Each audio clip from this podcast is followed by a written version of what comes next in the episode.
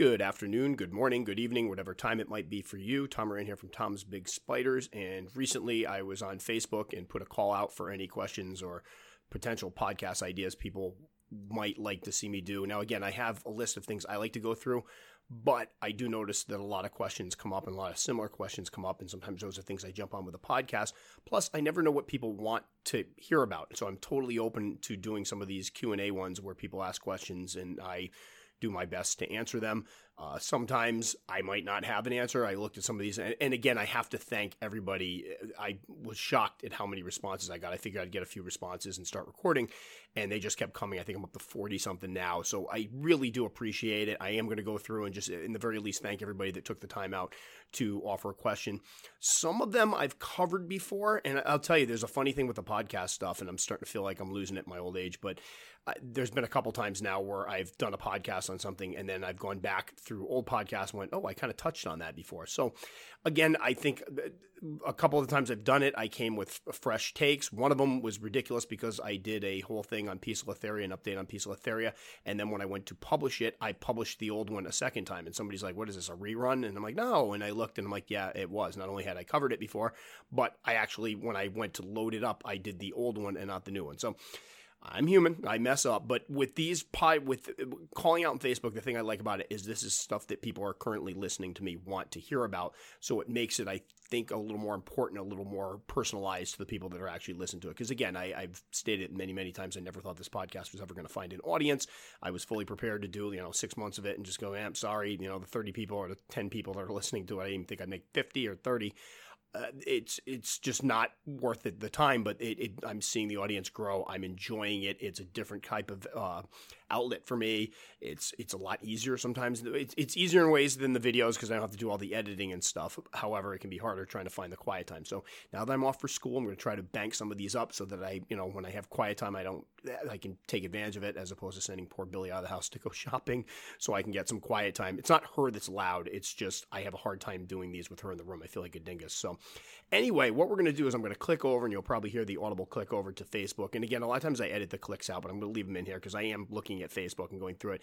Now, some of these I'm going to p- apologize right off the bat. I don't I have this thing about mispronouncing anybody's name and some of them unfortunately I, I think i'm going to struggle with. So if you correct me i will go back and eh, please don't feel like you're hurting my feelings if you go hey you completely butchered it. It's pronounced this way but let me know the phonetic way to pronounce it. If i do mispronounce it in this podcast and i will go back and apologize and pronounce it correctly because uh, believe me i as a kid who was referred to as tom moron for eh, by teachers believe it or not for much of his life i get how annoying it can be. Also thomas believe it or not i still wrapping my mind around that one but anyway, here's a couple of the ones that I'm going to go through. What I'm going to do is tackle a couple of the easier ones first, and then I'll go into some of the other ones. So a few people ask. We have Mark Nelson ask, "How do you deal with mold?" I followed your advice, remove the mold affected substrate, but I just checked and it's back again.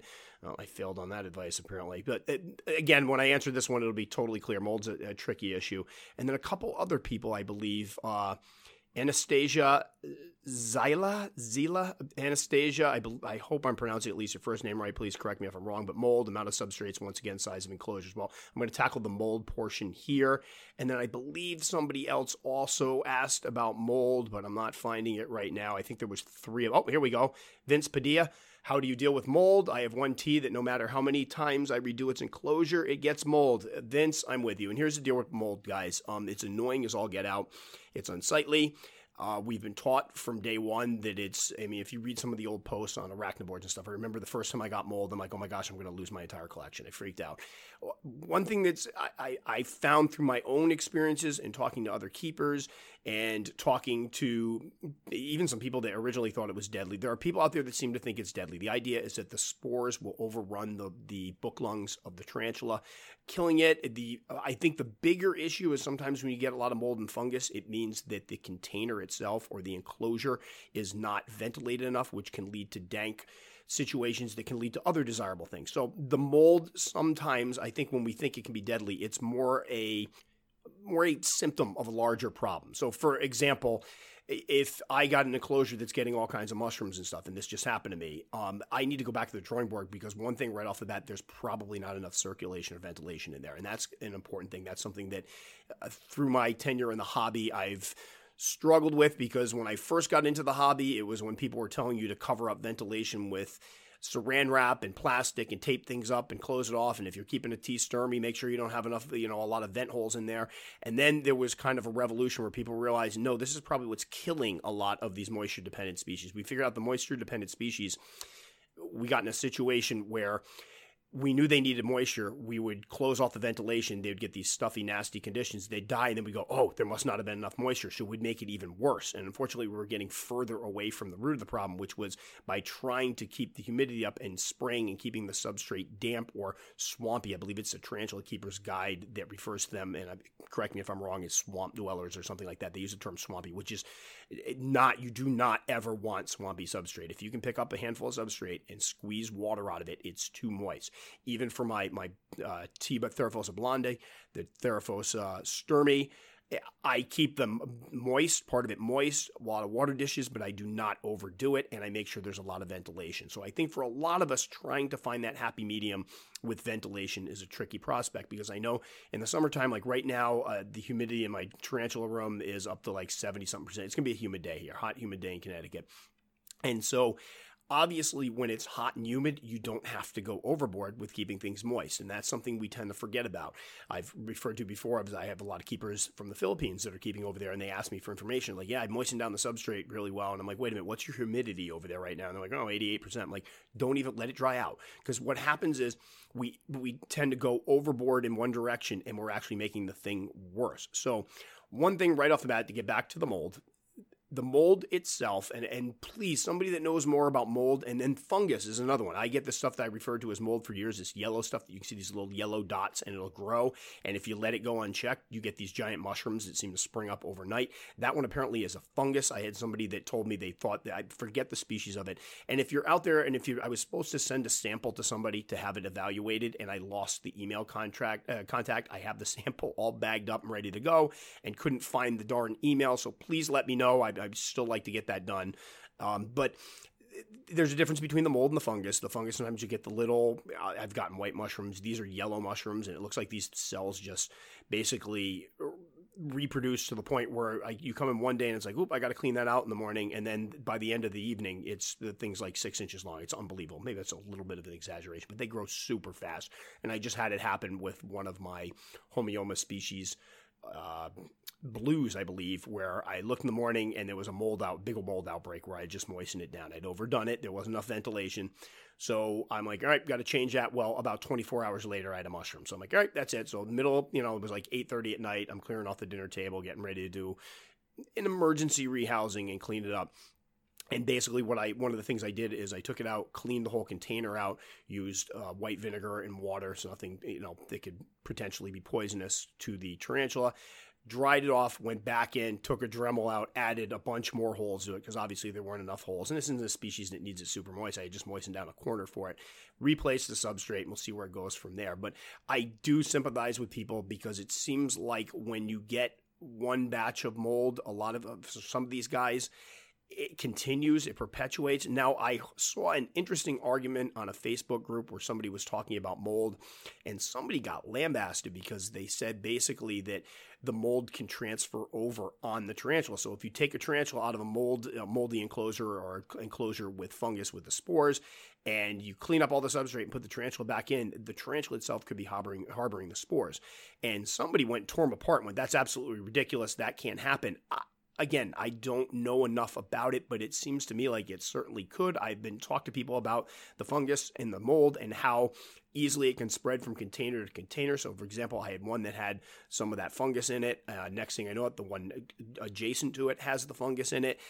I don't think that's a coincidence. It floated on through. I've had, and I think obviously we just had somebody comment, same thing, that situation where I get a spider that it gets mold or fungus. I take it out. I redo all the substrate.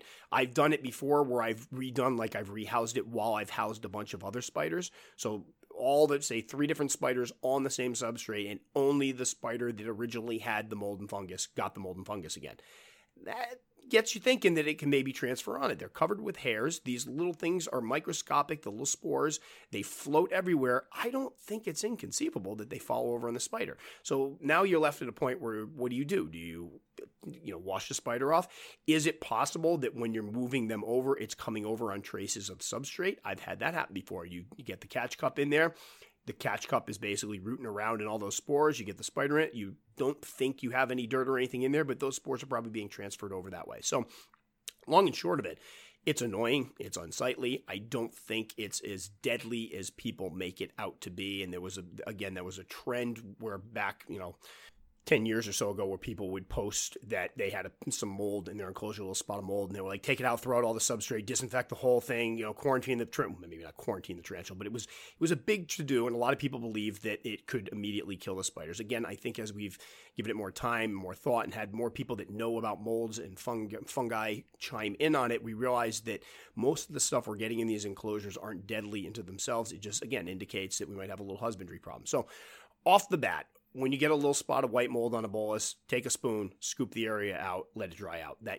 usually works for dry species. I'm not going to say, I, I, will tell you what it doesn't work for is the yellow fungus. And if anybody's got those, I, I want to say it was like called dog vomit.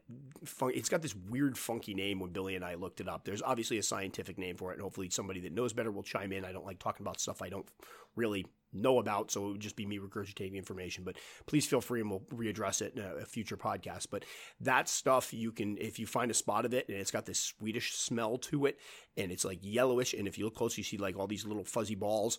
That stuff, if you scoop it out, generally, if you find one spot, there's like 20, and that's the stuff I find that explodes and you get the little mushrooms from.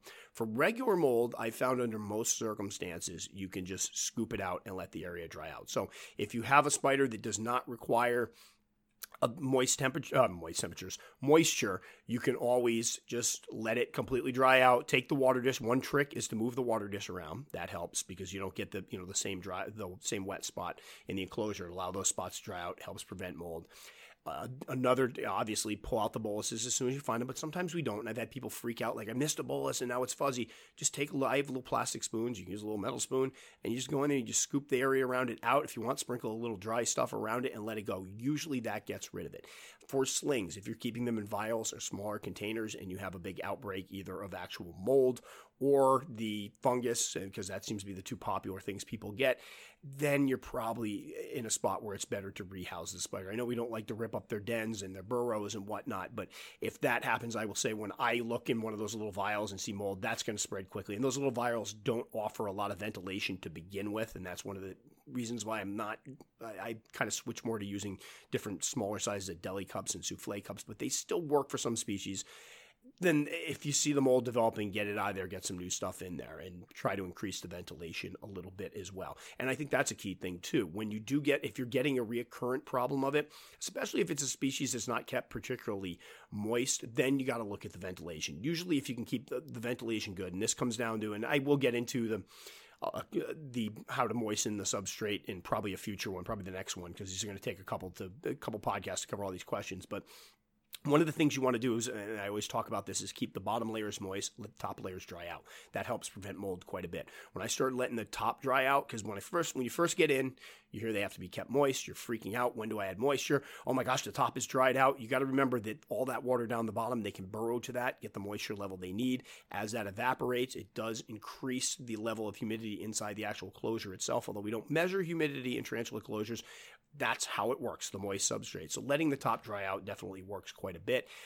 I did have somebody email recently where they looked in the, I believe it was a B. albopilosum enclosure, and down in its den, the spider had left a bolus in there and it started to fuzz up and mold.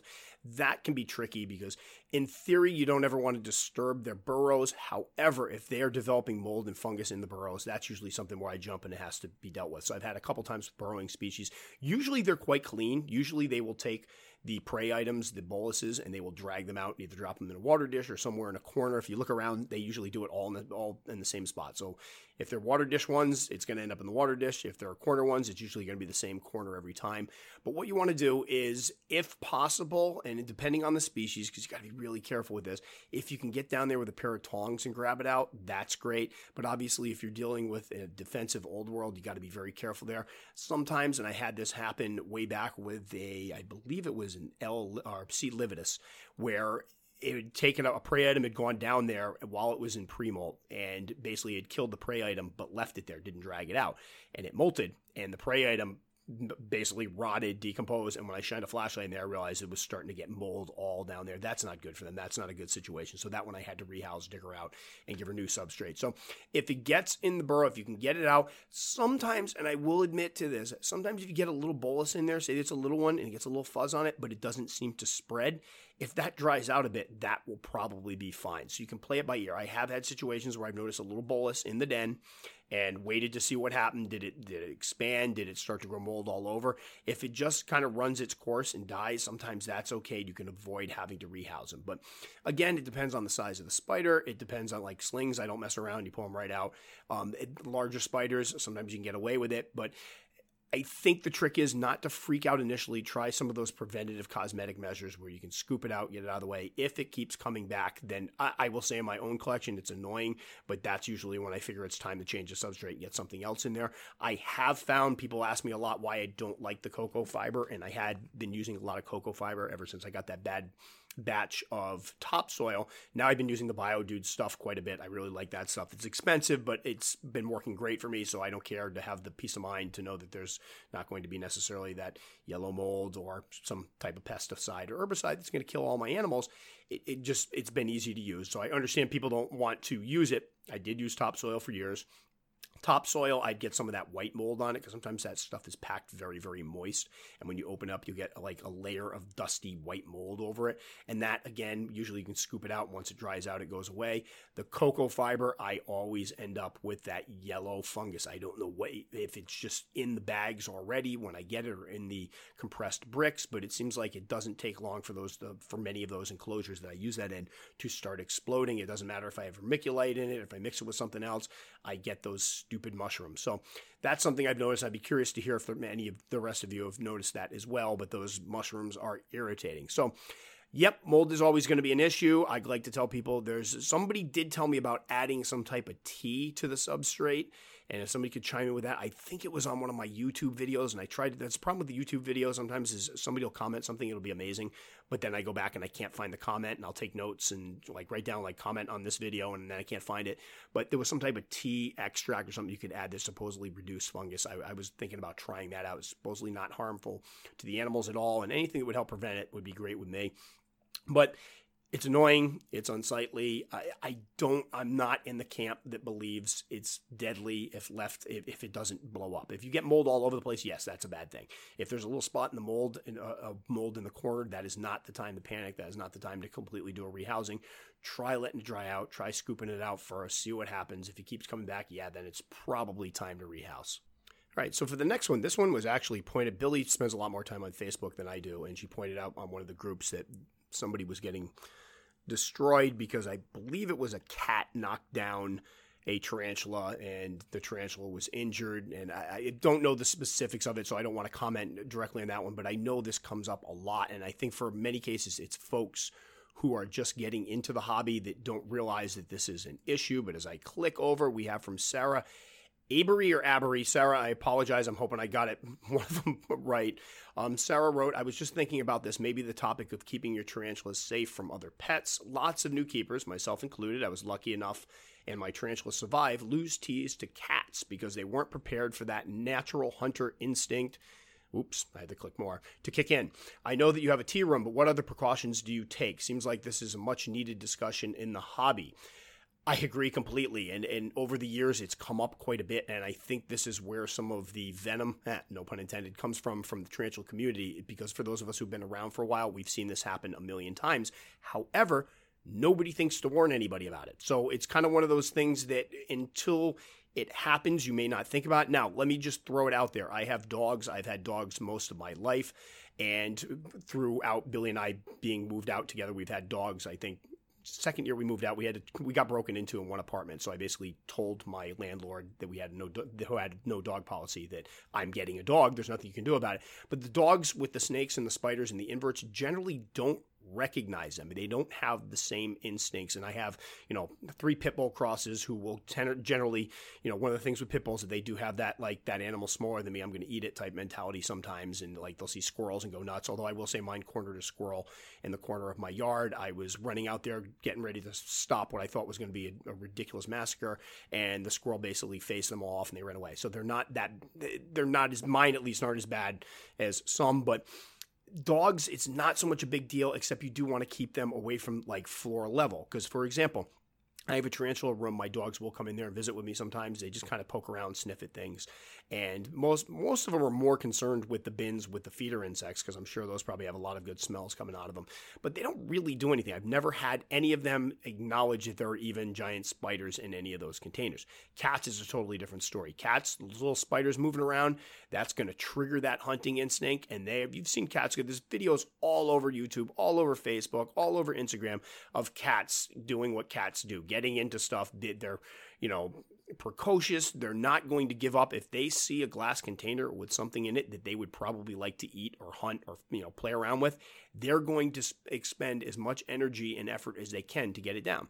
And a lot of times, what ends up happening is the keepers get the animals, they set them up on a shelf. Everything's looking great, and then the cat goes up, notices the animals up there on the shelf, and decides it's going to get into them, and ends up batting them off the shelf. Then they end up on the floor. Now, unfortunately, what happens more often in these situations is the animal doesn't the tarantula doesn't get out of the enclosure but the fall ends up doing serious damage and or killing it in other instances i've been aware of two different situations i'm sure there's probably more where cats have gone into and actually gone toe to toe with obts believe it or not they've gone in one instance i believe they found the obt dead bled out on the floor and a cat that was in agony because the obt got its shots in and another situation, I believe that actually, I believe in both situations, the cat got bit but killed the OBT. So then we have a situation where the cat, you got to run the cat to the vet. The cat's in excruciating pain, looking at you like, why are you keeping these things? And then the OBT is dead. So I do think we need to be a little now the the situations I have been privy to situations with this where I think when some people get frustrated is when it happens multiple times. So I know a few years back a guy came on, I think it was arachnoboards and said, "Oh, my cat went up, my girlfriend's cat went up on a shelf, knocked over a bunch of my tarantulas. I think he might have lost one." And everybody told him some ways to get around, you know, you got to make sure that the containers are secure, maybe put them inside like a curio type arrangement that the cat get into, um strap them in, whatever it may be and then it happened again and it was like oh it happened again lost another one and people were like dude the first time that's totally reasonable. Second time you should have done something about it and it was long enough later that things should have been done about. So I think sometimes they get frustrated because again, we love these animals, we love tarantulas, and we hear about them being put in situations that, you know, at least the second time should have been avoidable. So one thing to think of if you have cats, assume, don't I don't care if you have the sweetest cat in the world, she watches birds all the time from the window and she never wants to hurt them and she was cuddling with a squirrel. Assume your cat at some point is going to notice something in those they're inquisitive. They're going to look in those aquariums, they're going to look in those plastic containers you have and they're going to go, hey, I want to play with that, or I want to kill that, or I want to hunt that, or I want to eat that. Assume it's going to happen. Don't go with the. I think a lot of times we get in trouble is we think, oh, my little baby isn't going to show any interest, and sometimes they don't for a while. I know I spoke to somebody who was all upset because they had kept for quite a few years. They had kept a cat. Cat never showed any interest in the tarantulas. Came home one day from work, cat suddenly showed interest in the tarantulas. So assume they are going to try to get to them. Now you got to think, how am I going to fortify my collection in a way that it's going to be cat proof? Obviously, having a separate room helps. I, uh, as we talked about in this comment, I do have a separate tarantula room. I don't have cats. Um, we just have a couple dogs here that I don't think would put up with them right now. But if you have cats, assume it's going to be an issue. The room works great, having a separate room. However, we've had situations where people have left the room open and the cat gets in, and you know, all it takes is once and bats a couple things over or gets a container over. You have an injured cat, you have an injured or dead tarantula, isn't going to work. So you got to think of some way to secure it. So I've had people do things with bungee cords. I've had people do shelves that they're stacked so tightly that the cat can't get on top of it. So for example, you have them fit so that the container slides right in. Obviously, you're not going to be able to do top ventilation if you do these. And then what they do is kind of put a strap around the front of it that holds them all in place. Um, somebody was telling me they basically live in a place where they were afraid they've had earthquakes and they were afraid they're going to have earthquakes and things were going to fall off the shelf. So I remember this individual had built like an earthquake proof shelving for the tarantulas. Well, then they got a cat and they just modified that so it held them in. So you do have to figure out some way to keep them from being able to knock them over. So having some type of rail around the shelf, if you have a shelf, I mean, I can just have open shelves put my containers on them. They're fine. We had three earthquakes, a bunch of that was a bunch of earthquakes several years ago. It was really weird because we usually don't get earthquakes up here, but not enough to knock anything off the shelves. I know some folks who on their bigger enclosures they stack things heavy on top of them, may it be weights or whatnot. Whatever it may be, you have to find a way. And again, I don't have to do this, so I can't really point to anything I've done to do it. I know uh, um, somebody else I talked to has a smaller collection. They went to basically yard sales and flea markets and bought some curios. And they took the curios home. You know, the big, I think that's what they call them, curios, the big glass, the basically wooden cabinets that have the glass doors that you can open up. And they modified them by putting a lot of ventilation in the sides. So they drilled in, put some, I believe, circular vents in, and put lighting in there and made it lockable. So now they could put their smaller specimens in there, lock it. The cat couldn't get to them. They could still see them. They were well lit. And the, uh, the nice part was in the wintertime when it got dry, you could put some open water in there, which would keep the humidity at least or the moisture levels in there up a little bit, keep them from evapor- evaporating quickly. Obviously, it's a little bit of an investment, but if you're trying to keep your collection safe, it's a good investment. And I think they were picking up these curios pretty cheap. Now, again, this individual was good at woodworking and stuff, so we'd done some refinishing on them and everything. But, you know, I'm sure you could go out there and find at least one big curio for 100 bucks or something that you could go alter that would keep them safe. For the bigger ones, they shouldn't be able to get into the bigger containers. I mean, if they're bigger and heavier, but again, make sure they're held down so they can't just knock them over. Anything with the screen top should be uh, secured anyway. I have heard instances of the people that use the screen tops to have those little clips that go underneath it of the cat managing to get the clip off and then getting the screen top off. They can, you know, again, they're persistent. So it needs to be, and, and when somebody has a situation, if you're on a board or a Facebook group or a message board or someplace public where people are going, hey, my cat knocked over. I know knee jerk reaction is to get upset, and a lot of people want to immediately move to admonishing the person. But most cases, they're upset. They've lost a pet. They're coming. You know, I don't. I applaud anybody that does something that might be considered a mistake in the hobby and comes forward with it because you open yourself up to get torn apart from all these people that supposedly knows know better. And sometimes they do know better. Sometimes they're just jumping on the bandwagon because they see somebody getting torn apart. But let's keep in mind that although we may have been on the boards for years and seen this stuff happen again and again and again, even if somebody posted on it three days before, there's a good chance that person didn't see it. Let's give them the benefit of the doubt and then just politely, you know, offer our condolences if thing was hurt, but then help them out. Here are some things you need to do. And again, feel free to share this podcast. If they don't feel like going through the whole thing, I don't blame you, but share some. Hopefully, some people will come up some tips when I post this one about how they cat proof. Again, I don't have cats, so I can't cat proof. I can only regurgitate what other people have told me, but there are probably other tricks out there as well to make sure the I'm sure there's ways to make the enclosures so that they're almost mounted to the shelf so that you have to unlock them to move them out. Anything, you know, I'm sure there's some creative stuff. You guys are all very creative people when it comes to the hobby. Let us know, but let's not jump on these people and destroy them. Let's move on. And I mean, again, if it happens more than once, that's a tricky one. And I've found myself in the past with a guy that, you know, kind of, oh, happened again. Huh? I was upset because it shouldn't happen twice. Once it's forgivable, twice, unless, you know, God forbid you tried a bunch of stuff to make sure that they it wouldn't happen again and the cat was able to overcome it and get it done. That's a totally different ballgame. But know that it happens. It happens a lot for people that, you know, maybe you're just getting into the hobby hearing this and you have cats at home. Again, assume they're going to try to do this do it now. Don't put it off. Don't go, oh, it's been good so far. Assume at some point they're going to find interest in them and things could happen. So make sure you take care of it. And if you're somebody that's on the boards and, uh, you know, you hear somebody come forward with these stories, try to help them out. Try to give them some positive things that they can do to make sure it doesn't happen again. Oh, and before I forget, the other one that can sometimes cause some damage are ferrets. I've had a couple instances where ferrets have gotten, and they're not usually that you know they're just mischief, mischievous little guys. And i've had a couple situations where they've just knocked things off. They both ended okay but again that could be a bad situation if it knocks off an old world species and the old world species gets out. That could do a number on a ferret i'm assuming. Or ferrets can be kind of nasty and they could hurt the spider. So that's something else. If you have ferrets be careful. That they're secured. Dogs i'll be curious to hear if anybody's had issues with their dogs. I have not so i can't i'm not going to sit there and say that all dogs or no dogs out there will show any or pay any attention to tarantulas. But from my perspective, I think we've had six or seven in the times I've been in the hobby. No, maybe eight. And none of them ever showed any interest in those, or the snakes for that matter, for the most part. Sometimes see the snakes moving and kind of go, what the heck is that? But they're fine. So please feel free to chime in. Again, when I do the podcast, part of the reason I want people to comment is more so it, it, when somebody goes and checks out the podcast, they also get to see what other people chimed in with. I don't have all the answers, so I'm hoping some of you folks out there that have cats and little animals that may want to you know predate on the tarantulas or may be an issue of knocking them off shelves or whatnot will chime in and let us know what you do to prevent that from happening. Now, as luck would have it, I was going back and forth with Vince Padilla on my Facebook page this morning about the mold. I asked what kind of mold he was getting. Was it the white stuff or the yellow stuff? Vince, that looks like that dog vomit mold I was talking about, or the fungus that I was talking about. That's the stuff that if those little balls, they will spread. They don't, you can try scooping that area out, but I'm guessing the entire enclosure probably has it now.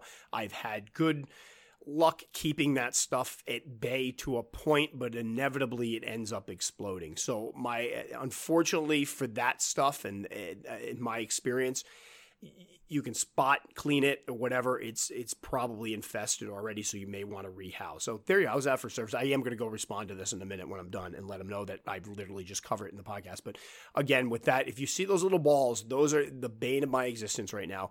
You'll smell it too when it starts spreading. It has a sweet smell to it. So I'm sure some people out there going, "Oh, that stuff." It's apparently the person who analyzed or looked at it. I showed them some pictures of. it. I was supposed to send the the actual stuff over. Was pretty sure it's a fungus and it grows into mushrooms. So I haven't ever lost a tarantula that's had that in its enclosures, and I've had a couple blow up. I mean, the stuff blows up quickly, but once it blows up, it's it's just it doesn't smell right, it doesn't look right. It's it's not a very healthy situation for the tarantula. So I will rehouse. So Unfortunately, yes, in that case, Vince, I would go ahead and rehouse that one and get that substrate out of there and replace it. And you probably want to boil that cork bark as well because I found what will happen, and I've had this happen before. You take the cork bark out and you don't realize that the cork bark actually has the spores all over it, and that will blow up as well, which is not particularly fun and will carry it over into the new freshly cleaned enclosure. So, Vince, yep, unfortunately, that is the all stuff we were talking about. And uh, yeah, good luck. I loathe that stuff, and I think a lot of us deal with it. It's quite annoying. All right, so let's see what else we have here. I'm going to click back over to Facebook. We have one here from Jeremiah Strange. How about teaching over trashing in regards to new keepers making mistakes? Oh, and Sarah chiming in as well, saying, uh, Jeremy, Jeremiah Strange, oh, yes, this would fit nicely with my safeguarding Ts against other pets idea. Again, I'm guessing somebody got reamed out because of a tarantula getting knocked over by a cat or whatnot. And uh, again, my apologies. People are going to be people. But yeah, that's that's been basically the whole reason I started doing this stuff is because I started feeling bad. I remember somebody getting torn apart on arachnoboards several years back that came asking, and, and not to say I don't want to this isn't a bash arachnoboards thing because there is so much, uh, so much of a wealth of knowledge, just even archived in older stuff. You can trace the history of certain species, like they were brought over. We thought this was how they kept, and watch how the carrots changed. The place is amazing. There's some great people over there. So not the bat, and this was a long time ago. I think it's softened up quite a bit since then and, and become more hospitable. I, I don't spend a lot of time with it, but I do remember just one instance where somebody asked a question and got ripped apart, and it became a whole big, yeah, we just only answered this 15 times this week and the person basically left arachnoboards over it. And I remember thinking to myself, my God, that's somebody that legitimately came forward, whether they've heard the question a million times before. And I do get that aspect of it, I guess but that's not the way to go about it. Or somebody will come on and make a mistake, and then whether it be you know on a forum or on a Facebook group, and then the they just attack. People just attack, and having we just had this before, and you need to do more research. That's all fine and good, and I think we can all the majority of us who have been in the hobby for a while and paid our dues and, and kept these animals for a while recognize how important research is and probably if you spend any time on social media recognize how often people don't do the research. I get that it can be irritating i get that it can be annoying and i get that it, sometimes defies logic that people didn't spend a little time learning about an animal before they they brought it into their home However, it, it is what it is. So you can either attack the person for them, which is going to make them retreat. They're going to become defensive. They might leave the group, and then they might not get the information they need that's going to help the animal. Or we can politely help them with their question.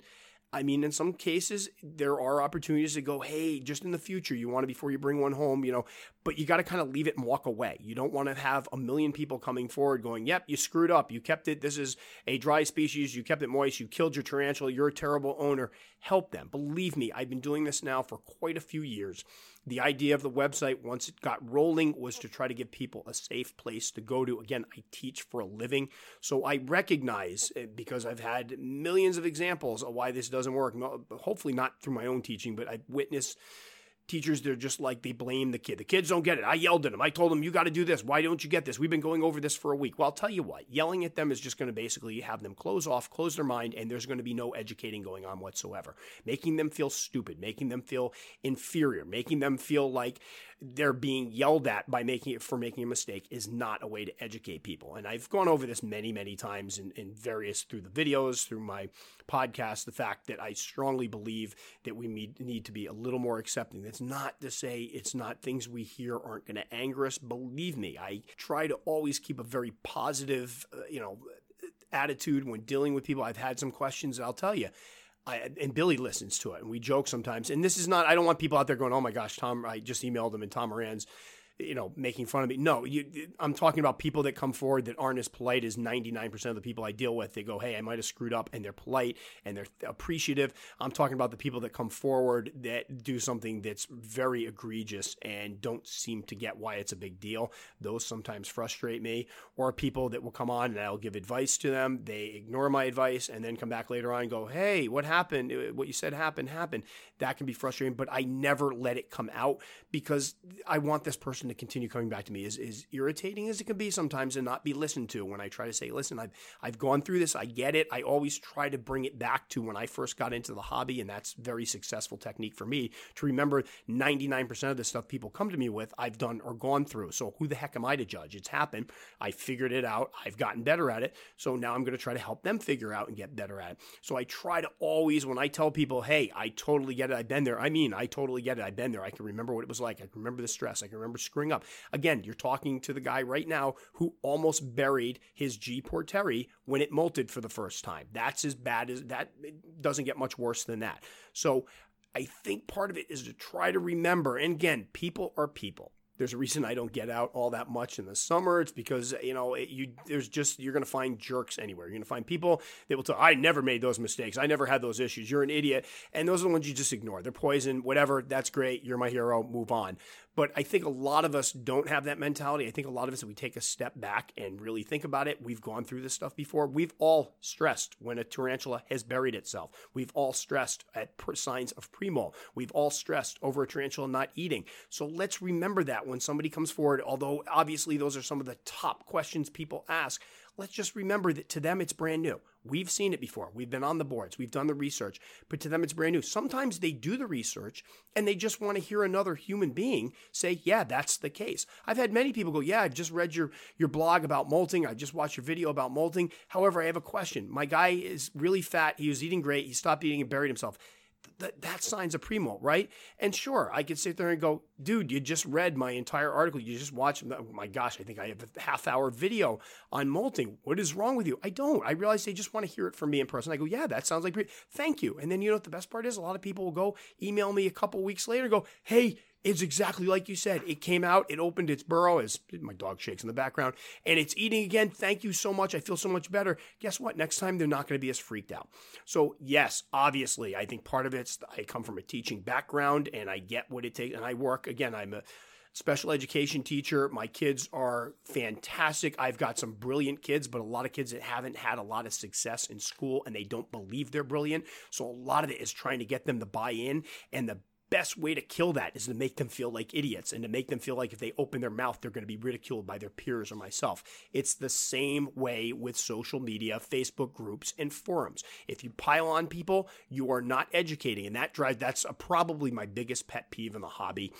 And I don't like to get into negative stuff, but is people that use that technique and go, I'm trying to teach. Screw you. You're not a teacher. That's not a teacher. That's just like, eh, that's the opposite of teaching. That's you trying to bully your way into situations and pretend like you're better than everybody else to make you, you feel better because I don't know, you have a crappy life. Seriously. And I hate to get negative with that, but that's honestly the way I see it. That's not teaching. And I have seen situations where I've had to really bite my tongue because people have gone forward and went, what? They've got to learn. I'm just trying to educate them. I'm a teacher and it's just so irritating because that's you know quite pr- frankly that's those are bad teachers. Those are the ones you had in school that made you afraid to take risks that made you think that you weren't good at a subject that you know, I've talked to people they've been driven away from you know liking English or liking math because one teacher that made them feel so bad about themselves that they just turned them off to a subject they might have liked previously.